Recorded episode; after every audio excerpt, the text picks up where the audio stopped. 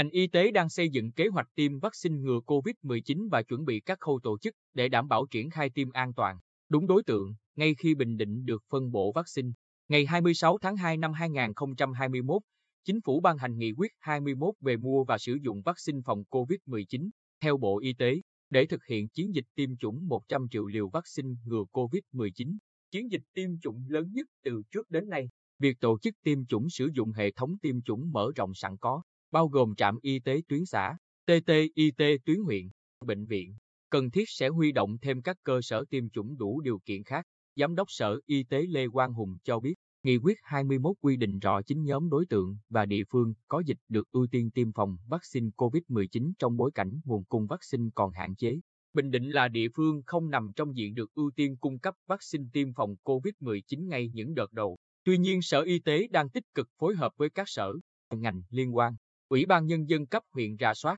xây dựng kế hoạch tiêm vaccine phòng COVID-19, trình Ủy ban Nhân dân tỉnh phê duyệt để tổ chức thực hiện. Ngay sau khi được phân bổ vaccine,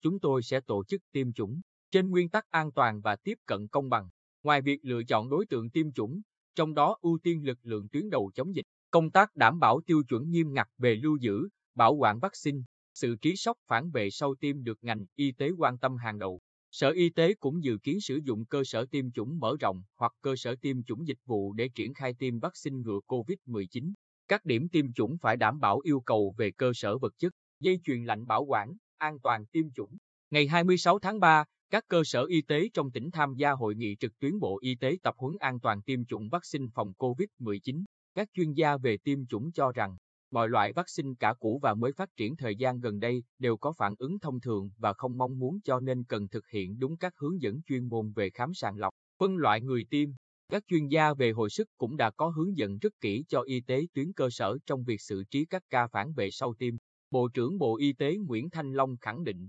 vaccine phòng COVID-19 đang được sử dụng ở nước ta mặc dù có phản ứng không mong muốn, nhưng nằm trong khuyến cáo của nhà sản xuất và Tổ chức Y tế Thế giới. Một số nước châu Âu tạm dừng tiêm vaccine phòng COVID-19 của AstraZeneca, nhưng sau khi đánh giá lại, đã quay trở lại tiêm vaccine này. Bộ Y tế xác định việc xử lý các ca phản ứng sau tiêm cao hơn một mức, cho nên có một số trường hợp sau tiêm vaccine chưa phải phản vệ độ 2 nhưng đã xử lý ngay yêu cầu các địa phương bảo đảm an toàn cao nhất cho người tiêm. Vaccine phòng COVID-19 là vaccine mới, được tiêm trên diện rộng, số lượng lớn và phải hoàn thành trong thời gian ngắn. Do vậy, cán bộ tiêm chủng cần được tập huấn lại,